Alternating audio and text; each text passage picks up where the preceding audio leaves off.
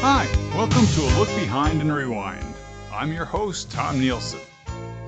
Hey gang, remember some time back when I first mentioned how some of my high school buddies and I used to go out cruising on a Friday or Saturday night? Well, today's episode returns to those thrilling days of yesteryear when we set out for the open highway and look for new adventures, whatever they might be.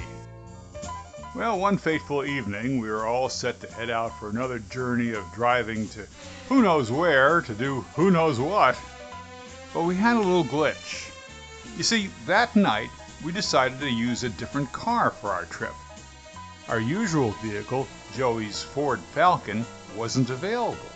So Chip volunteered his car. Just one problem.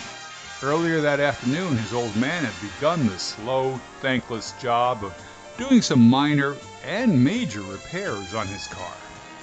When we all arrived at Chip's house to embark on our expedition, it turned out that his old man was still in the process of fixing some last minute details and putting everything back to rights. So, as we all stood around and watched, not very patiently, I might add, things were wrapped up in a bit of a hurry so that we could all get on the road and begin what we called our bus tour.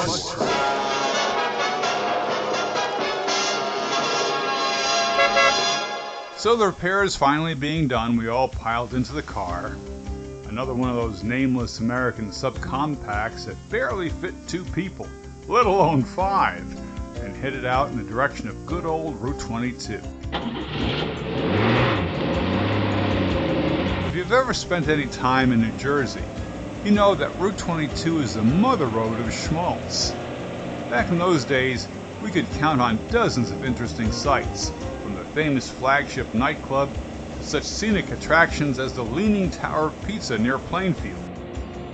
Even the famous radio raconteur Jean Shepherd did a whole show on Route 22. Whoa! Well, anyway, once we were on the highway, the inevitable question was asked So, where are we going tonight? And the answer that came back was rather surprising. We're going to cross as many rivers as we can. That's our goal. What? Yeah, that's exactly what they said. Or to be more specific, I think it was Joey who's usually the main instigator in these bus tours of ours. Now, I don't know how many rivers there actually were between where we got on Route 22 at Springfield and, say, the middle of Pennsylvania, where Route 22 kind of vanishes into obscurity. And given the time constraints of how many hours of daylight were actually left in the day for this particular journey, it is rather remarkable that we tried to set such a lofty goal for ourselves. So there we were, tooling down Route 22, while the passengers in the car began their usual shtick of bantering back and forth on topics like the latest New York Yankees game, or how terrible the Mets were playing, or Chip's discovery of some new musical phenomena like Bruce Springsteen. Now, bear in mind that sometimes the discussion got so loud and heated, especially when they were talking sports, that you couldn't really hear anything else, like the music on the radio, or the road noise, or the honking horns of other motorists who were getting ticked off at Chip's rather unpredictable driving. But then suddenly, something unexpected happened. First, a loud clunking sound as metal contacted pavement, and then a grinding sound. Oh no! Something definitely wasn't right. So he pulled over onto the shoulder to investigate. And sure enough, the muffler had broken loose of its makeshift clamp and had fallen down, so it was now dragging on the ground. Looks like that hurry up repair job by Chip's old man wasn't as successful as we thought it was. Uh oh. At this point, we just arrived on the outskirts of Phillipsburg, New Jersey, which is right across the Delaware River from eastern Pennsylvania.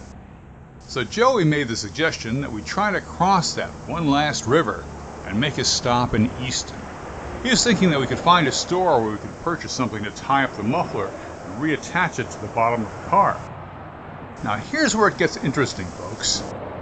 Joey, like the rest of us, really didn't have any experience at all in auto mechanics. Zilch. Nada. Up to that point, his summer job had been working in a department store in Elizabeth, New Jersey. So his idea was to find a similar store in Easton where he could purchase some fiberglass drapery fabric. Huh? Drapery fabric? yeah, that's right. That was Joey's expertise since he was working in the curtains and drapes department of his department store. And the way he figured it, fiberglass was supposed to be heat resistant, so it would be a relatively safe material to use to hold up a muffler. Uh huh. Well, after about an hour or so that we spent finding a store, buying the fiberglass drapes, and crawling under the car to somehow tie up the muffler as best we could, we then decided to take a break and have dinner. One of the guys, uh, it may have been Bert, said that he knew of a restaurant in Easton that we could try. It was a Chinese restaurant called the White House. No relation, of course, to the famous White House in Washington, D.C. Now, this was just an old Victorian era brick building that had been converted into a restaurant. It was located near the public square in downtown Easton. Bert had heard about it from a friend who went to Lafayette College nearby. So we very carefully drove a short distance with our newly repaired muffler and then gingerly parked the car on a side street. We all got out and proceeded to the restaurant, where we had a very delightful meal. Unlike your usual Chinese restaurant, the decor inside was very different. The proprietors had intentionally designed the place with a number of separate rooms, which all resembled dining rooms in a private home. It was quite an enjoyable experience.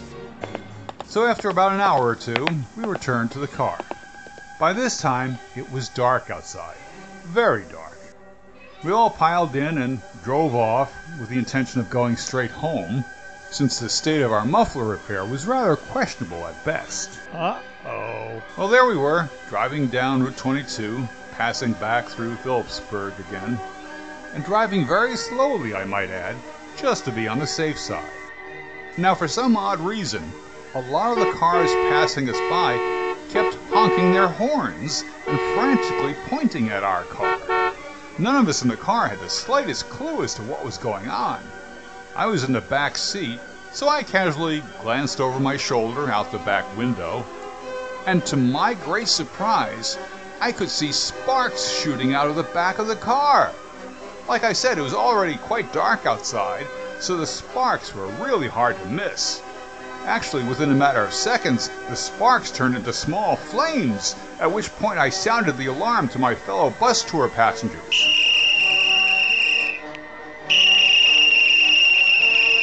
Chip quickly pulled off the road, and we all got out of the car as fast as possible, thanks to many years of top notch fire drill training in our public schools. as it turned out, the fiberglass drapes holding up the muffler weren't as fireproof as we thought they'd be. Somehow we managed to put out the blaze with whatever spare materials we had on hand, none of which was an actual fire extinguisher, as I recall. We got the drapes off the muffler, but now it was dragging on the ground again. Luckily, we were on a stretch of Route 22 that was filled with retail establishments and, most importantly, gas stations.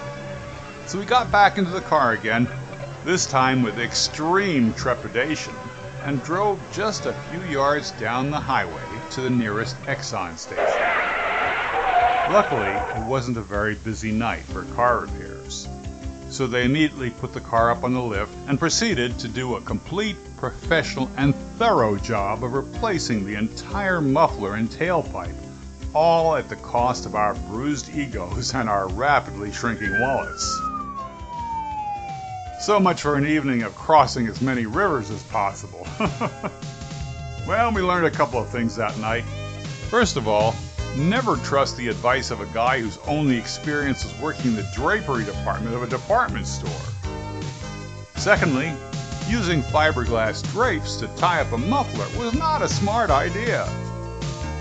And our third and final lesson of the night was when your old man is fixing your car, don't try to rush the job. Otherwise, you may live to regret it. Or you might not depending on how good your guardian angel is at putting out car fires. You've been listening to A Look Behind and Rewind. I'm Tom Nielson. See you next time. Hi, this is Tom Nielson. If you enjoyed this podcast, you're invited to hear more of our episodes at A Look Behind and Rewind. And feel free to share our link with friends, family, and others, as well as following us on Buzzsprout.com, Apple, Pandora, or wherever you get your podcasts.